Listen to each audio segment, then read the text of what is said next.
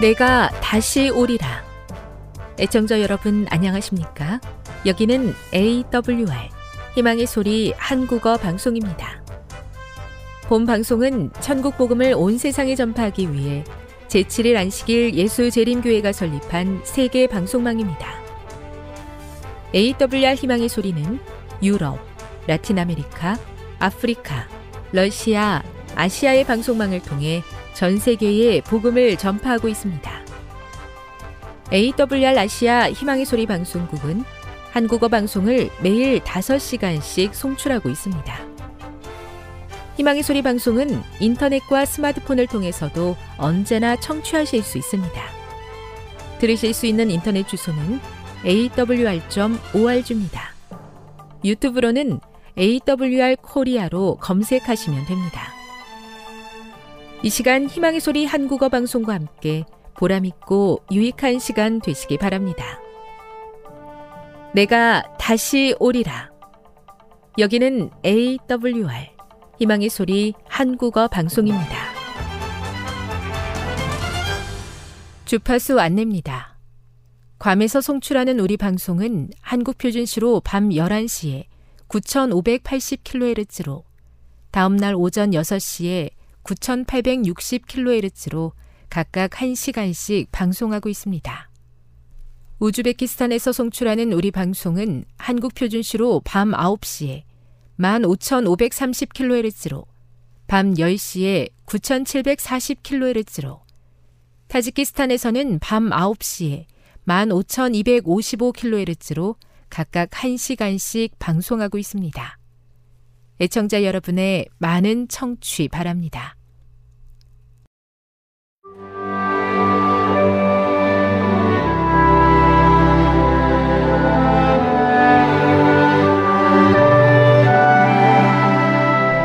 읽어주는 교과 다섯째 날 2월 2일 목요일 빚을 낼 때 주의할 점 신명기 15장 1에서 5절을 읽어보라.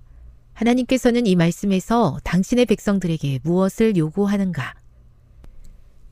7년과 관련된 다른 규례들과 마찬가지로 노예와 종, 그리고 토지뿐만 아니라 체주들도 규제를 받았다. 체주들이 어떤 빚도 탕감해 주고자 하지 않았기 때문에 모든 빚은 7년이 지나면 면제되게 되어 있었다. 현대에 우리가 이 성경절에서 무엇을 읽어내는지와는 별도로 이 성경절은 하나님께서 이 구절이 쓰여지던 그 시대, 특히 이스라엘 백성들 사이에 있던 재정 문제에 대해 특별한 관심을 갖고 계셨음을 보여준다. 하나님께서는 빚의 실제를 인정하셨고, 동시에 가능한 한 빚지는 일을 삼가라고 강조하여 말씀하셨다.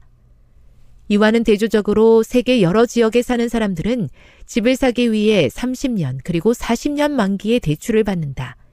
경제활동 기간을 훌쩍 뛰어넘는 기간에 걸쳐 상환하는 조건으로 집을 살 수 있게 해주는 것이 신용대출이긴 하지만 한편으로 바로 그런 제도가 있기 때문에 집값이 계속 오르고 있는 것처럼 보인다. 한편 많은 사람들, 특히 부모와 학생들은 학업을 마치기 위해 돈을 빌려야 할지를 고민한다. 일반적으로 대학 학위를 취득하면 평생 동안 소득 능력이 높아진다. 어떤 사람들은 학업을 마치기 위해 돈을 빌려야 할 수도 있다. 하지만 기억해야 할 것이 있다. 빌린 돈은 원금 외에도 이자를 추가로 갚아야 한다는 것이다. 가능한 모든 보조금과 장학금을 받기 위해 노력하라. 할 수 있는 한 공부를 하면서도 아르바이트를 하고 절약하라. 취업에 도움이 되는 수업을 들으라. 가능하다면 부모의 도움을 받으라. 성경 시대에는 부모들이 자녀들에게 경작할 땅을 주어 스스로 먹고 살 수 있게 했다. 오늘날에도 그와 같은 유산이 자녀들로 하여금 독립적인 성인이 되도록 하는 교육의 기회를 제공하는 것인 듯 하다. 이상적인 세상에는 돈을 빌리는 것도 없고 빚도 없을 것이다. 하지만 우리는 그와 같은 이상적인 세상에 살고 있지 않기 때문에 종종 돈을 빌려야만 하는 때가 있을 것이다. 돈을 빌려야만 한다면 가장 좋은 조건과 가장 좋은 이자율을 찾도록 하라. 최소한으로 빌린 후 이자로 지출되는 금액을 줄이기 위해 최대한 빨리 갚으라. 하지만 원칙적으로는 할 수 있는 한 빚지는 것을 피해야 한다. 매일의 삶에서 성경에 나타난 재정적 원칙을 따르면 불필요한 빚을 지는 것을 피하고 자신과 가족들에게 닥쳐올 수 있는 무거운 부담을 피할 수 있다.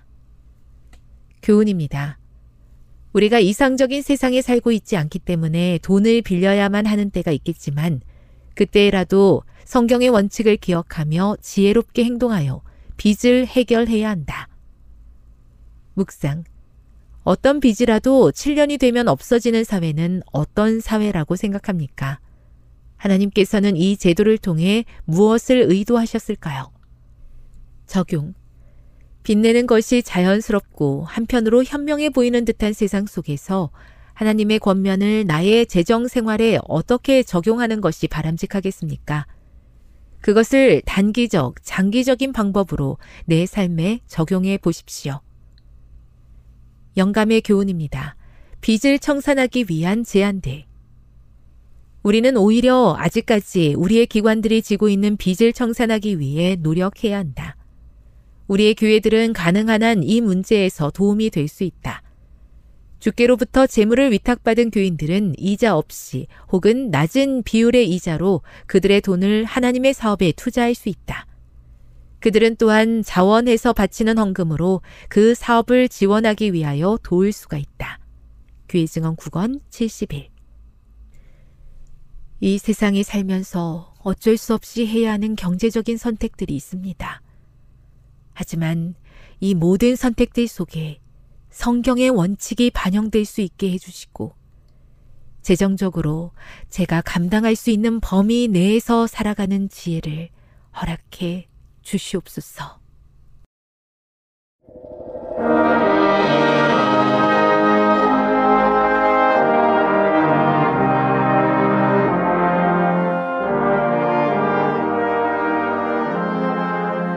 희망의 소리 청취자 여러분, 주 안에서 평안하셨습니까?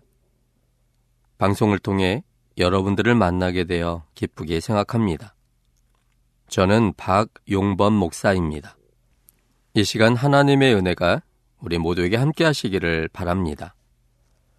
오늘 이 시간에는 우리의 삶에 찾아오는 골리앗을 효과적으로 맞서는 방법 세 가지라는 제목으로 함께 은혜를 나누고자 합니다. 우리의 삶에 찾아오는 골리앗을 효과적으로 맞서는 방법 세 가지라는 제목입니다. 오늘 본문은 사무엘상 17장 1절부터 40절까지 있는 말씀입니다. 사무엘상 17장 1절로 40절입니다. 블레셋 사람들이 그 군대를 모으고 싸우고자 하여 유다에 속한 소구에 모여 소구와 아세가 사이에 에베스 담밈에 진침해 사울과 이스라엘 사람들이 모여서 엘라 골짜기에 진치고 블레셋 사람을 대하여 항오를 버렸으니 블레셋 사람은 이편 산에 섰고 이스라엘은 저편 산에 섰고 사이에는 골짜기가 있었더라. 블레셋 사람이 진에서 싸움을 도두는 자가 왔는데 그 이름은 골리앗이요 가드 사람이라. 그 신장은 여섯 규빗 한 뼘이요. 머리는 노투구를 썼고 몸에는 어린 갑을 입었으니 그 갑옷의 중수가 놋 오천 세겔이며 그 다리에는 놋 경갑을 쳤고 어깨 사이에는 놋 단창을 메었으니 그 창자루는 배틀채 같고 창날은 철 육백 세겔이며 방패든 자는 앞서 행하더라. 그가 서서 이스라엘 군대를 향하여 외쳐 가로되 너희가 어찌하여 나와서 항우를 버렸느냐? 나는 블레셋 사람이 아니며 너희는 사울의 신복이 아니냐? 너희는 한 사람을 택하여 내게로 내려 보내라. 그가 능히 싸워서 나를 죽이면 우리가 너희의 종이 되겠고 만일 내가 이기어 그를 죽이면 너희가 우리의 종이 되어 우리를 섬길 것이니라 그 블레셋 사람이 또 가로되 내가 오늘날 이스라엘의 군대를 모욕하였으니 사람을 보내어 나로 더불어 싸우게 하라 한지라. 사울과 온 이스라엘이 블레셋 사람의 이 말을 듣고 놀라 크게 두려워하니라. 다윗은 유다 베들레헴 에브라 사람 이세라 하는 자의 아들이었는데 이세는 사울 당시 사람 중에 나이 많아 늙은 자로서 여덟 아들이 있는 중 그 장성한 세 아들은 사울을 따라 싸움에 나갔으니 싸움에 나간 세 아들의 이름은 장자 엘리압이요 그 다음은 아비나답이요 제3은 삼마며 다윗은 말제라.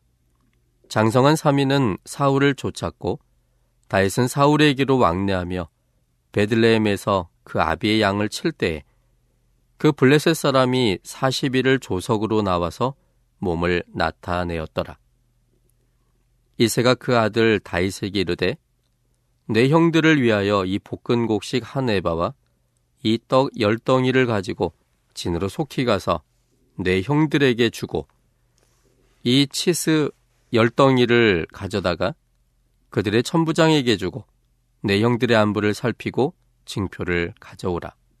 때에 사울과 그들과 이스라엘 모든 사람이 엘라 골짜기에서 블레셋 사람과 싸우는 중이더라.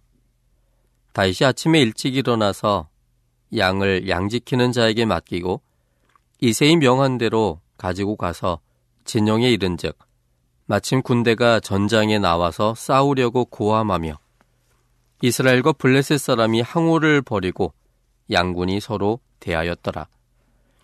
다윗이 그 짐을 짐 지키는 자의 손에 맡기고 군대로 달려가서 형들에게 문안하고 그들과 함께 말할 때 마침 블레셋 사람의 싸움 도두는 가드 사람 골리앗이라 하는 자가 그 항우에서 나와서 전과 같은 말을 하매 다윗이 들으니라.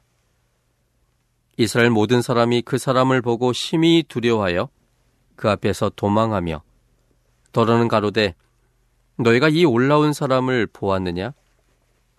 참으로 이스라엘을 모욕하러 왔도다. 그를 죽이는 사람은 왕이 많은 재물로 부하게 하고 그 딸을 그에게 주고 그 아비의 집을 이스라엘 중에서 자유하게 하시리라.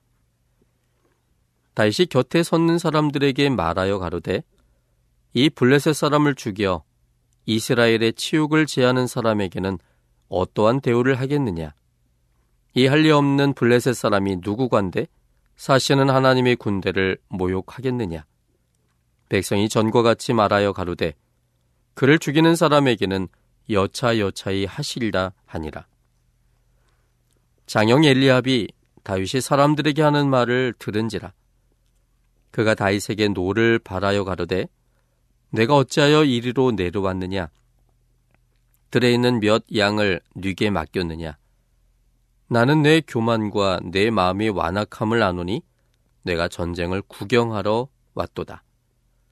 다시 가로되 내가 무엇을 하였나이까? 어찌 이유가 없으리까 하고 돌이켜 다른 사람을 향하여 전과 같이 말함에 백성이 전과 같이 대답하니라. 혹이 다윗의 한 말을 듣고 그것을 사울에게 고하였으므로 사울이 다윗을 부른지라. 다윗이 사울에게 고하되 그를 인하여 사람이 낙담하지 말 것이라. 주의 종이 가서 저 블레셋 사람과 싸우리이다. 사울이 다윗에게 이르되 내가 가서 저 블레셋 사람과 싸우기에 능치 못하리니 너는 소년이요 그는 어려서부터 용사임이니라. 다윗이 사울에게 고하되 주의 종이 아비의 양을 지킬 때 사자나 곰이 와서 양떼에서 새끼를 움키면 내가 따라가서 그것을 치고 그 입에서 새끼를 건져내었고 그것이 일어나 나를 해하고자 하면 내가 그 수염을 잡고 그것을 쳐 죽였었나이다. 주의 종이 사자와 곰도 쳤은즉 사시는 하나님의 군대를 모욕한 이 할리 없는 블레셋 사람 일이이까 그가 그 짐승이 하나와 같이 되리이다. 또 가로되 여호와께서 나를 사자의 발톱과 곰의 발톱에서 건져내셨은즉 나를 이 블레셋 사람이 손에서도 건져내시리이다. 사울이 다윗에게 이르되 가라 여호와께서 너와 함께 계시기를 원하노라. 이에 사울이 자기 군복을 다윗에게 입히고 노토구를 그 머리에 씌우고 또 그에게 갑옷을 입히매 다윗이 칼을 군복 위에 차고는 익숙치 못함으로 시험적으로 걸어보다가 사울에게 고하되 익숙치 못하니 이것을 입고 가지 못하겠나이다 하고 곧 벗고 손에 막대기를 가지고 시내에서 매끄러운 돌 다섯을 골라서 자기 목자의 제구 곧 주머니에 넣고 손에 물매를 가지고 블레셋 사람에게로 나아가니라. 블레셋 군대가 이스라엘을 침공하기 위해 유다에 속한 소고에 모여서 에베스다밈에 진을 쳤습니다. 이에 대응하기 위해 이스라엘은 엘라 골짜기에 진을 치고 있었습니다. 엘라 골짜기를 사이에 두고 블레셋 군대는 이편산에 이스라엘 군대는 저편산에 있는 형국이었습니다. 그런데 이번 전쟁은 기존의 전쟁과 달리 전면전으로 치닫지 않고 각 나라의 장수 중 한 사람을 뽑아서 1대1로 싸운 후 그 결과에 따라 승부를 내자고 제안하는 특별한 전쟁이었습니다. 이런 제안을 블레셋 군대가 한 데에는 블레셋에는 특출한 장수가 있었기 때문이었습니다. 그의 이름은 골리앗이었습니다. 키는 여섯 규빗 한 뼘이었고 머리에는 노투구를 썼고 몸에는 어린 갑을 입었고 그 갑옷의 무게는 놋 5천 세겔이었습니다. 그 다리에는 놋경갑을 쳤고 어깨 사이에는 놋 단창을 메었는데 그 창자루는 배틀채 같고 창날은 철 600세겔이며 방패든 자가 앞서 행하고 있었습니다. 이것을 현대의 도량형으로 환산하면 키는 2m 93cm, 갑옷의 무게는 57kg, 창날은 18.2kg이었습니다. 한마디로 거인이었습니다. 2m 18cm의 최용만 선수보다도 75cm나 더 큰 당당한 거인이었습니다. 그의 무기는 사람의 마음을 압도하고도 남았습니다. 그 자신을 보호하는 장비도 완벽했습니다. 머리에는 노트구를 썼고 몸에는 고기 비늘 같은 노쇠를 달아서 화살이나 칼이 들어오지 못하게 하는 어린 갑을 입었고 다리를 보호하기 위해서 놋경갑을 댔고 방패든 자는 따로 둬서 앞에 세워놨습니다. 골리앗의 모습만으로도 이스라엘 군사들은 크게 놀라고 두려워했습니다. 여기 본문 11절에도 보면 사무엘상 17장 11절에도 보면 이렇게 돼 있습니다. 사울과 온 이스라엘이 블레셋 사람의 이 말을 듣고 놀라 크게 두려워하니라. 크게 두려워했다라고 말하고 있습니다. 골리앗은 이 일을 40일간이나 지속적으로 했습니다. 아침 저녁마다 전투 복장을 차려입고 거대한 몸에서 나오는 큰 소리로 40일을 반복하여 너희가 한 명만 골라서 나와 싸워보자. 그래서 이기는 자 편이 전쟁을 이기는 것으로 하자라고 하는 이 말을 반복하므로 이스라엘 군사들은 심리적으로 이미 낙담되어 골리앗을 이길 사람이 없다는 확신이 점점 더 굳어져 가고 있었습니다. 이것은 고도의 심리전이었습니다. 40일 동안 이스라엘 군사들은 이 싸움은 반드시 자신들이 피할 것이란 생각이 이제는 점점 피할 수 없는 운명처럼 받아들이게 되었습니다. 그래서 이스라엘 모든 사람이 그 사람을 보고 심히 두려워하여 그 앞에서 도망하기 시작했습니다. 정작 싸우기도 전부터 전의가 상실되어서 질 것을 각오하는 형국이 되어버렸습니다. 이 전쟁에 이세의 세 아들도 동원되었습니다. 그들의 이름이 성경에 기록되어 있는데 그들은 13절에 있는 것처럼 엘리압과 아비나닥과 삼마였습니다. 그들은 선지자 사무엘의 눈에 이스라엘의 왕감으로 보였을 만큼 용무와 신장이 훤출했던 사람들이었습니다. 왕감이었던 이들도 골리앗의 위세와 용무를 보고는 질려버렸습니다. 사람이 거대한 사람 앞에서 마음으로 위축되어 질려버리면 자기보다 약한 사람에게 그 분풀이 비슷한 것을 하는 경향이 있는데 그 모습이 본문 28절에 기록되어 있습니다. 여기 28절에 보면 장형 엘리압이 다윗이 사람들에게 하는 말을 들은지라 그가 다윗에게 노를 발하여 가로되 내가 어찌하여 이리로 내려왔느냐 들에 있는 몇 양을 네게 맡겼느냐 나는 내 교만과 내 마음의 완악함을 아노니 내가 전쟁을 구경하러 왔도다. 이것은 이스라엘 군사들의 공포심이 얼마나 컸던가를 보여주는 예입니다. 그런데 누구도 상대할 사람이 없을 것 같은 거인 골리앗을 맞서는 한 사람이 있었습니다. 그 사람은 어린 소년 다윗이었습니다.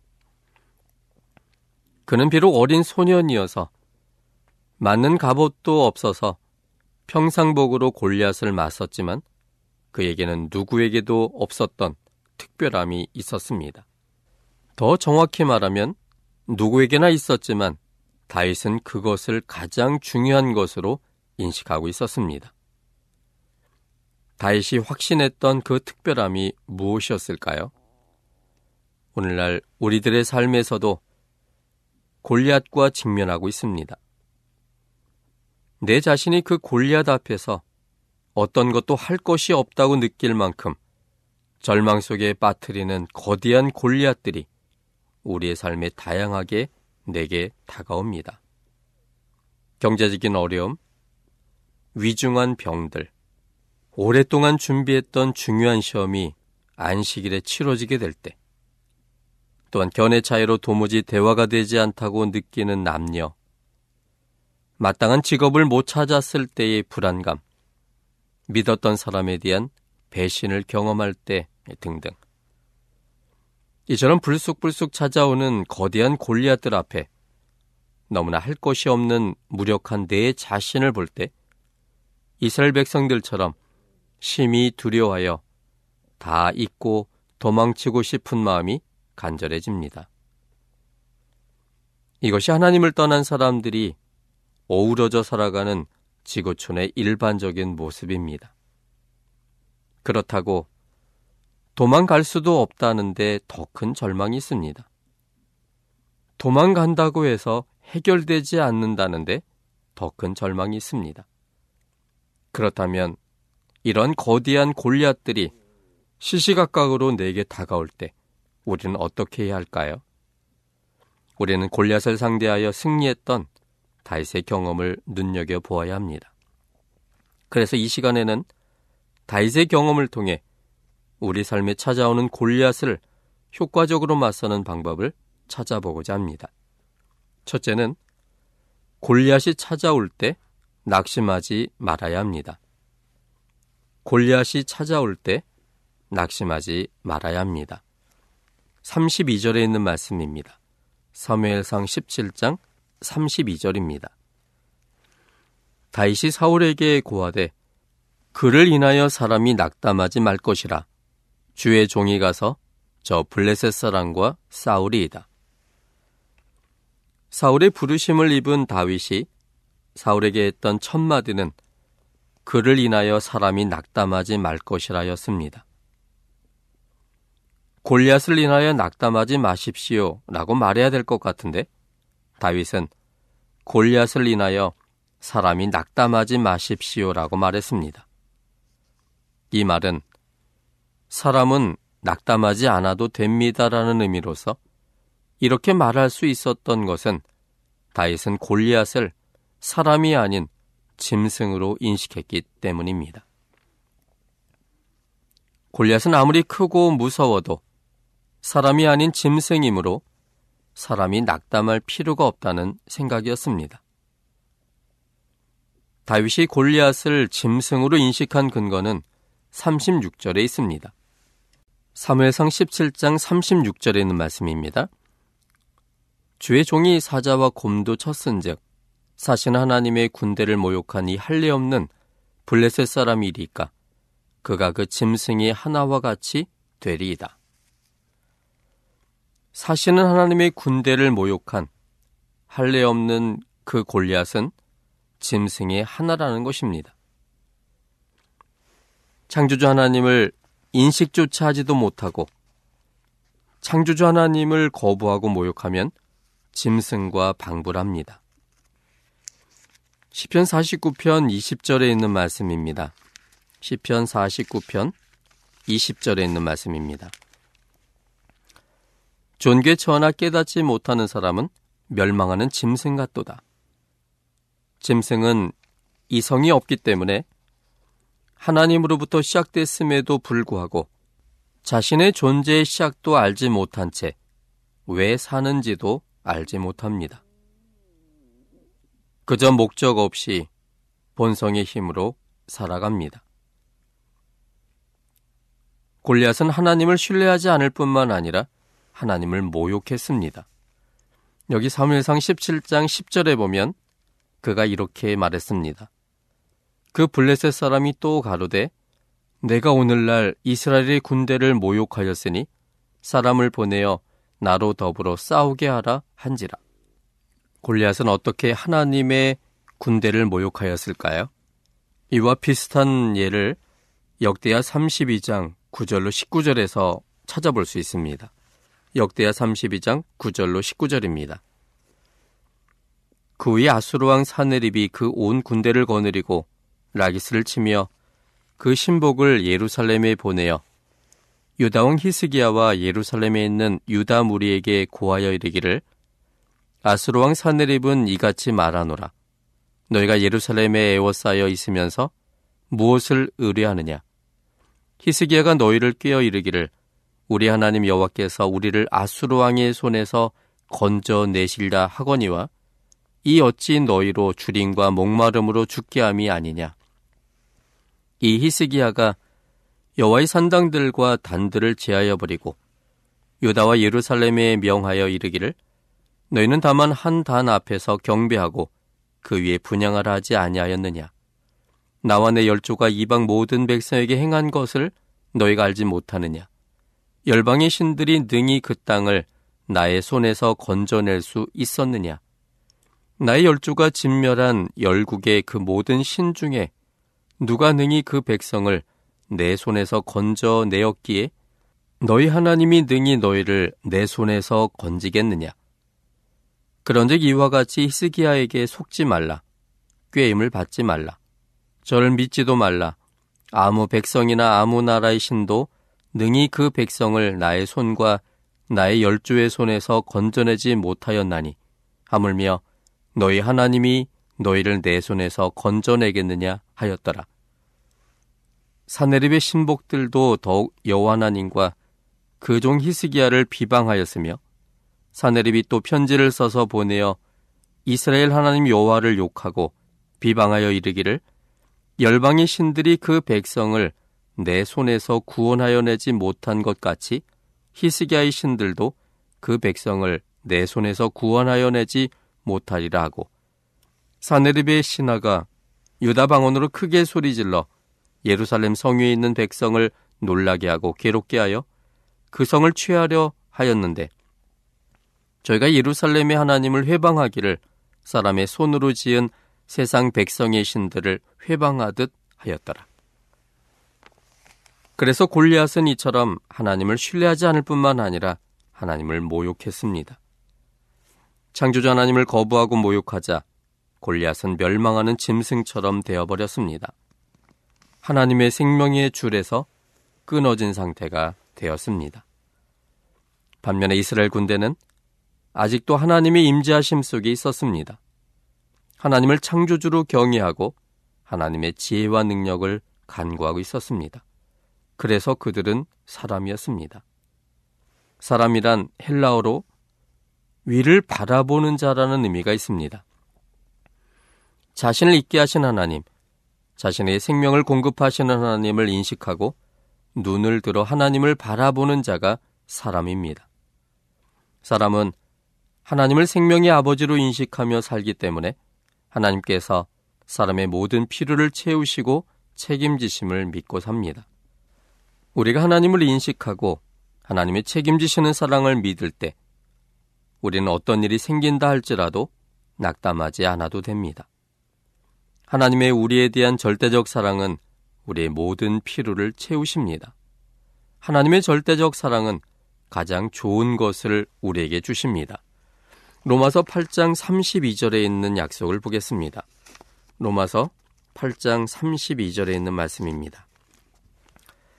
자기 아들을 아끼지 아니하시고 우리 모든 사람을 위하여 내어 주시니가 어찌 그 아들과 함께 모든 것을 우리에게 은사로 주지 아니하시겠느냐. 하나님은 모든 것을 주시는 아버지임을 확신할 수 있습니다. 우리의 삶에 찾아오는 골리앗이 아무리 힘겹게 느껴지고 거대하게 보여도 사실은 하나님께서 내 편이심으로 낙담하지 않아도 됩니다.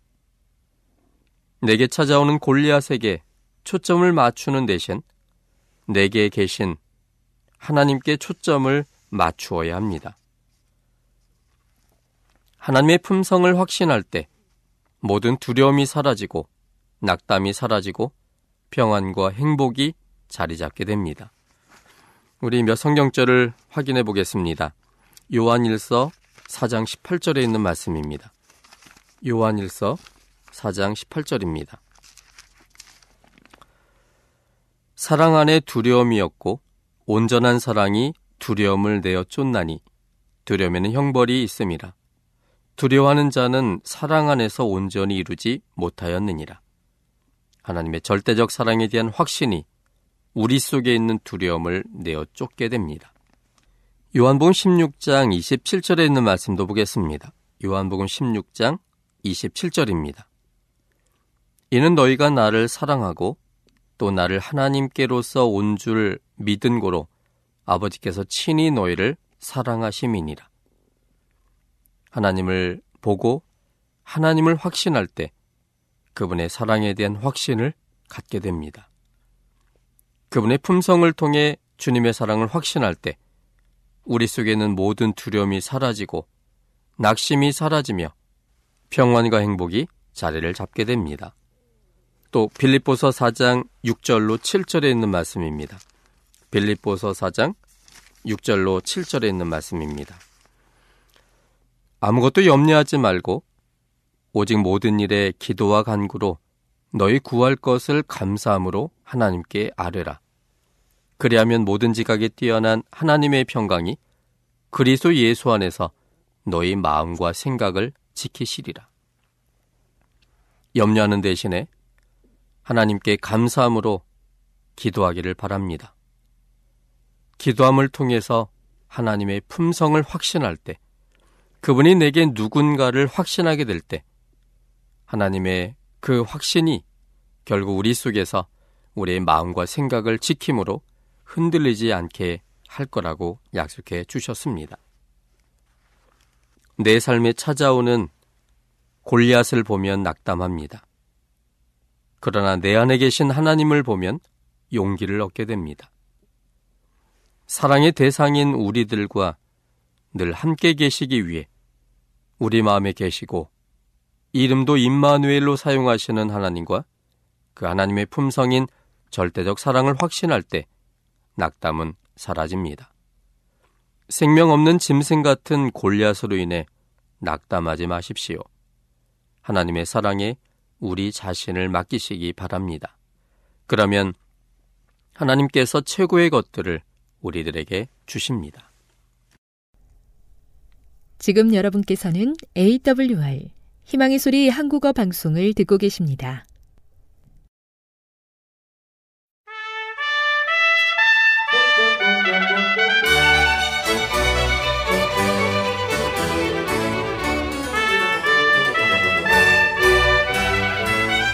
애청자 여러분 안녕하십니까?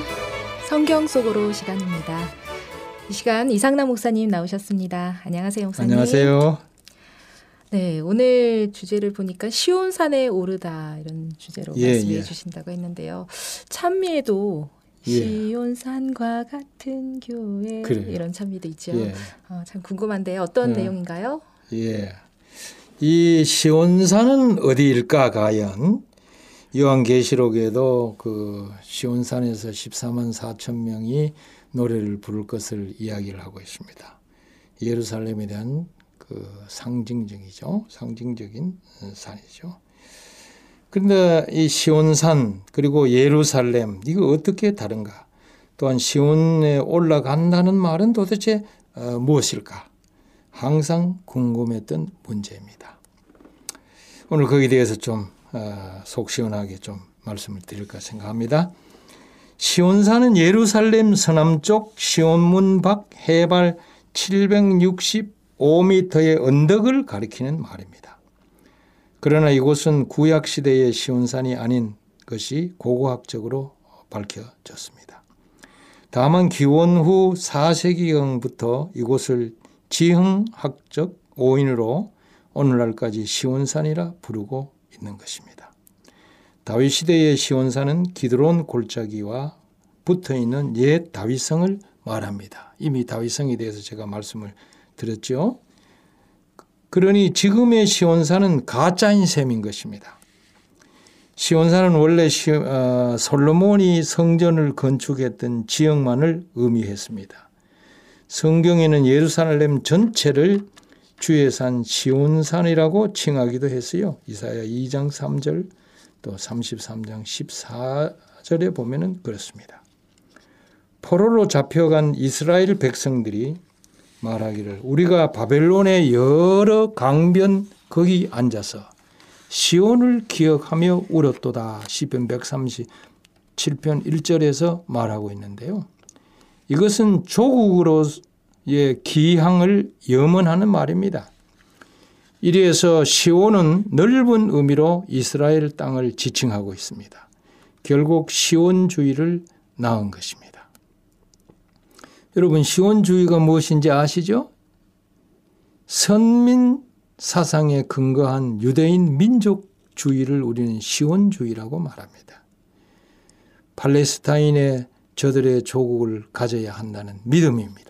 그리고 세계에서 제일인 국가를 만들고 어, 꼬리가 아니라 머리가 되는 그런 주님의 말씀대로의 유대인이 되어야 된다고 하는 것이 이 시온주의 또 선민사상 이런 유대인 민족주의 이것을 이야기하는 것입니다. 이것은 1897년 바젤에서 열린 제1회 시온주의자 회의에서 테오도르 헤르첼이 주창을 했습니다. 결국 시온주의의 정신적 운동으로 전 세계에 흩어져 살던 유대인들이 가자! 우리의 땅으로 그렇게 하면서 이스라엘 땅으로 기양을 해서 결국 어, 그곳에 다시 국가를 세워서 오늘날 이스라엘이 된 것입니다. 시온주의에 의해서 된 것이죠. 그래서 이 시온이라고 하는 말, 시온산이라고 하는 말은 아주 유대인들에게 의미가 깊은 것입니다. 그래서 시온산에 오르기 위해서 어, 저도 예루살렘 서쪽에 있는 흰놈의 골짜기를 거쳤습니다. 이 골짜기는 동쪽의 기드론 골짜기와 만나서 사해로 흐르고 있습니다. 흰놈의 골짜기에는 집들이 들어서 있어요, 요즘. 시온산으로 오르는 길은 이렇게 아주 꽤 가파른 경사의 길입니다. 이 길을 오늘날 교황로라 부르기도 합니다. 왜 그러냐 하면은 교황 바오로 6세가 1964년에 이 예루살렘을 방문했을 때에 시온산에 올라가는 이 길을 넓혀 가지고 포장을 했어요. 그래서 어, 이름을 붙였는데 교황로라 그렇게 이름을 붙였습니다.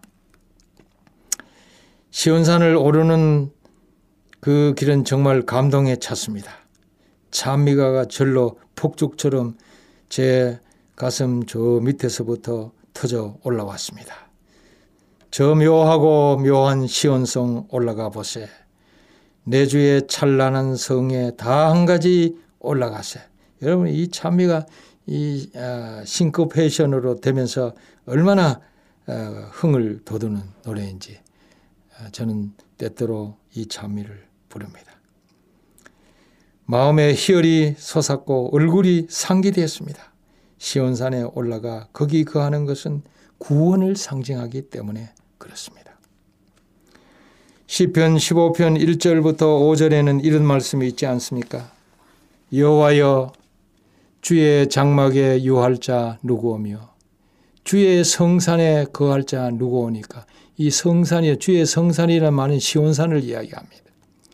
정직하게 행하며 공의를 일삼으며 그 마음의 진실을 말하며 그 혀로 참소치 아니하고 그 벗에게 행악지 아니하며 그 이웃을 해방치 아니하며 그 눈은 망령된 자를 멸시하며 여호와를 두려워하는 자를 존대하며 그 마음에 서운한 것은 해로울지라도 변치 아니하며 별리로 대금치 아니하며 뇌물을 받고 무죄한 자를 해치 아니하는 자니 여러분 이와 같은 정치자 여러분들이 되어서 저와 함께 반드시 시온산에 오르는 그런 축복을 누리게 되기를 간절히 축원합니다. 그날 9시 42분 드디어 시온산 어기에 도착을 했습니다. 주변의 풍경을 둘러보니 시온산 초입 오른편에 랍비 학교가 있었습니다. 그 한국의 학교들과는 규모나 풍경에 있어서 비교할 수 없으리만큼 너무나 작고 초라해서 마치 조그만 학원 같아 보였습니다. 그래서 이 랍비 학교, 이 학교, 저 학교 기웃, 기웃하면서 제가 둘러봤어요.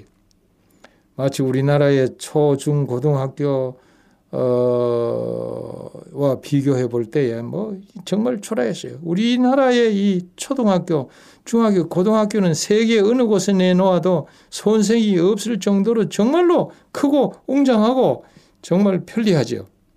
세계적으로 그런 그 중, 초중고등학교가 없습니다.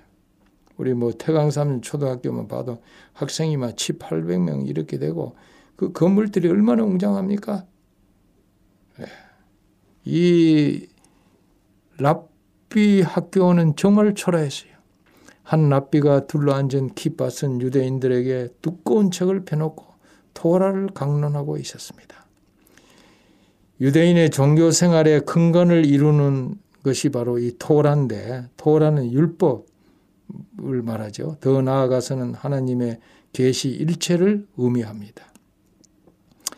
옛날이나 지금이나 이 토라는 유대인의 정신적 지주입니다.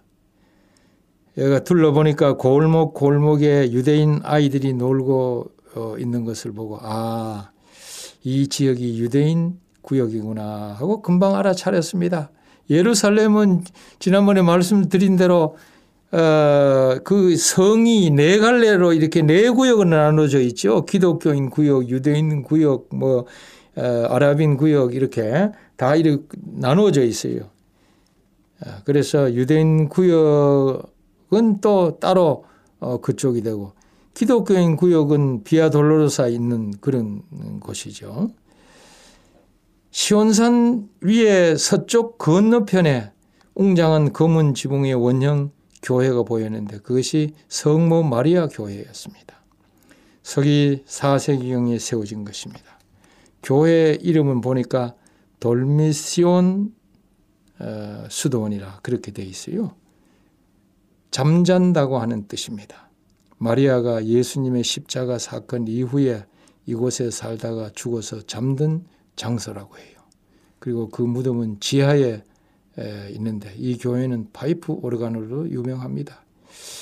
뭐 그게 사실인지 몰라도 예수 예수님의 어머니 마리아가 아, 결국 이 예루살렘에 살다가 죽은지는 모르겠지만은 대부분의 학자들은 그 요한이 예배소에 그 마리아를 모시고 어, 살다가 또 그곳에서 죽었다고 들 이야기를 합니다. 어, 어느 곳이 맞는 것인지 좀 더 시간이 지나야 확실해질 것입니다. 그래서 그곳에 골목으로 조금 들어가니 마가의 다락방이라는 곳에 이르게 되었습니다. 이 마가의 다락방은 고딕 양식으로 지어진 큰 홀, 벽 쪽에 8개의 주랑이 있고 방 중앙에 보니까 3개가 더 있습니다. 홀은 가로 한 15m, 15.3m, 세로 9.4m의 정도의 크기입니다. 남쪽 정면 벽에 이슬람교식 재단이 있는 것을 보아서 한때 이슬람 사원으로 쓰인 것이 분명합니다. 그래서 한때는 그 기독교인이 점령했을 때는 교회로 사용이 되고 이슬람 사람들이 점령했을 때는 이슬람 사원이 되고 하는 이와 같은 어, 역사를 지니고 있는 것입니다. 이곳은 예수님께서 제자들과 최후의 만찬을 나누던 곳입니다. 누가복음 22장 7절부터 38절에 나오죠. 예수님이 승천하신 후에 120여 명이 이곳에 모여서 기도했다고 사, 아, 사도행전 1장에 보면은 10절부터 쭉 읽어보면은 아, 나오는 것입니다. 그리고 이곳에서 기도하면서 이른비 성령을 받은 것입니다. 그러나 가이드는 살짝 이야기하기를 이거요 다 가짜 다락방입니다. 그렇게 이야기해줘서 뭐가 뭔지 잘 헷갈렸습니다. 초대 교인들이 받은 이른비 성령을 생각하면서 우리는 늦은 비 성령을 강구한 하는 간절한 심령으로 그곳에서 우리 모든 분들이 둘러 앉아서 기념 예배를 드렸습니다. 세계에서 찾아온 사람들이 많이 있었지만은 아랑곳 없이 우리 한국 사람이 둘러 앉아서 아, 예배를 드리는데 성령이여 이마사를 간절하게 부르고 어, 또 기도를 드리는 중에 살아계신 주의 영 부어 주소서. 이 노래를 부르는데 어찌 제 마음이 정말 참 깊은 감동이 되든지 정말 감격적이었습니다. 주님의 놀라운 채취를 그 만끽하는 그런 기분이었습니다. 주님이시여 주의 사랑으로 인해서 참으로 감사합니다 하고 간절한 어, 감사의 기도를 드렸습니다. 목사님께서 교회 연합과 성령이라고 하는 제모로 설교를 했습니다. 우리는 영원히 함께 살아야 할 사람들이다. 서로 자신을 비우고 예수님 중심으로 연합해서 성령의 도우심을 강구하자고 그 목사님은 호소를 했습니다. 낯선 외국인들도 포 흥미 진지하게 우리가 예배를 드리니까 참관해 주었어요. 우리의 말을 알아듣지는 못했지만은 다 뭐 노래를 부를 때에 참매를 부를 때에 어, 그 입을 달썩달썩하면서 같이 부르고 기도할 때 같이 기도를 드려서 우리 한국 사람이 세계 사람들을 이렇게 지배하는 그런 기분으로 어, 참 은혜가 더욱 넘쳤습니다. 그리고 난 다음에 이제 거기에서 벗어나서 어, 이렇게 아래층으로 어, 내려가는 계단이 있는데요.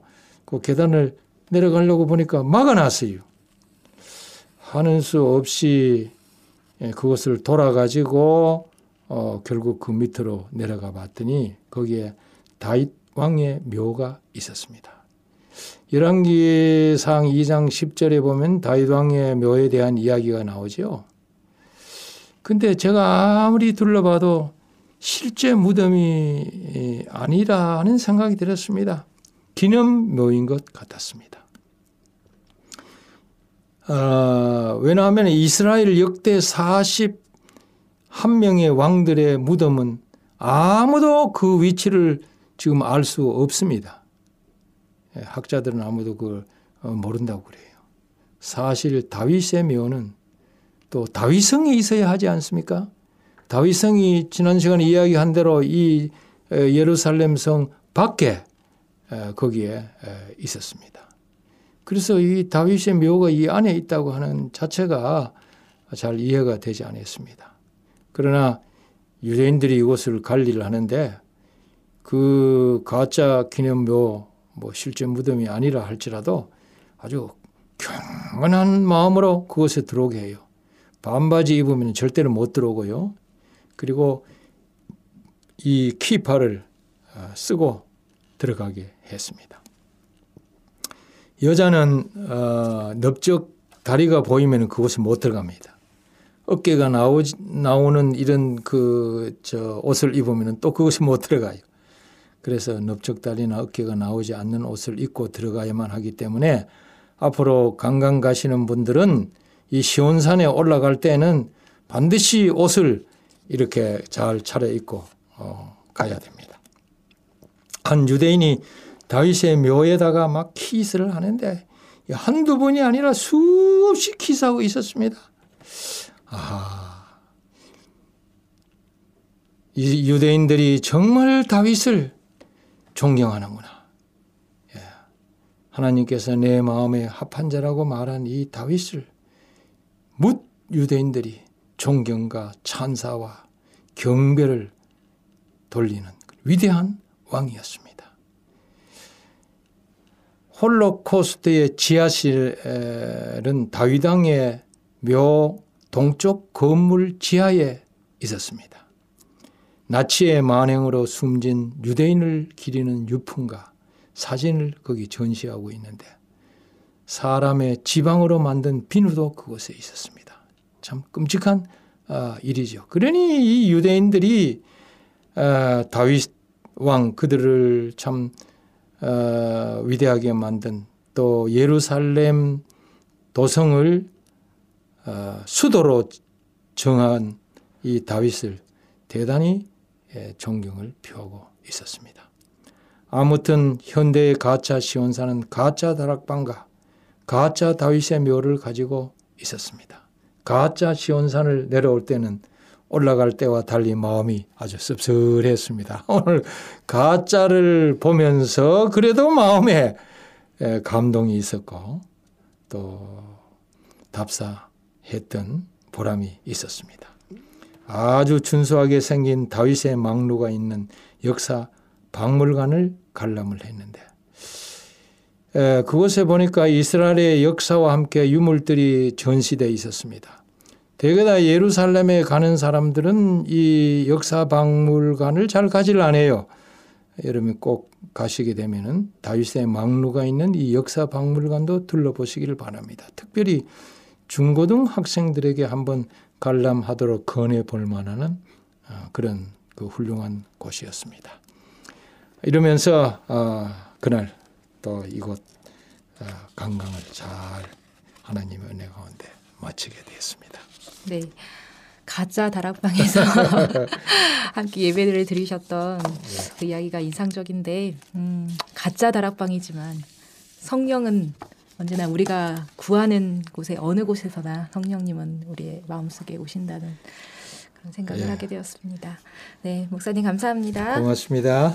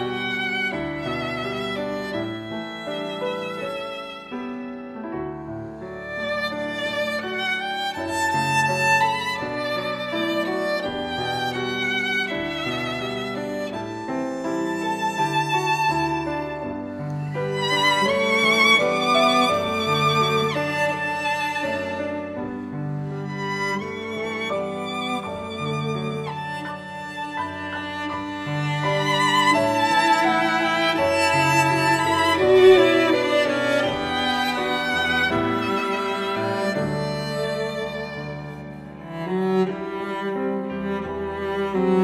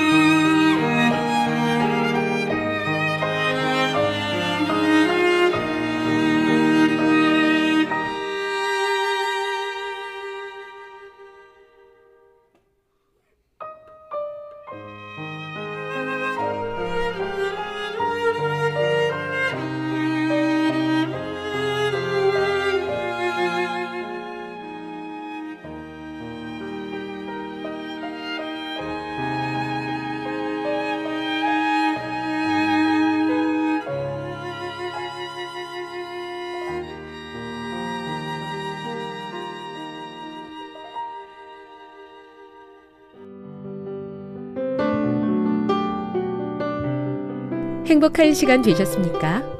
지금까지 여러분께서는 AWR 희망의 소리 한국어 방송을 청취하셨습니다.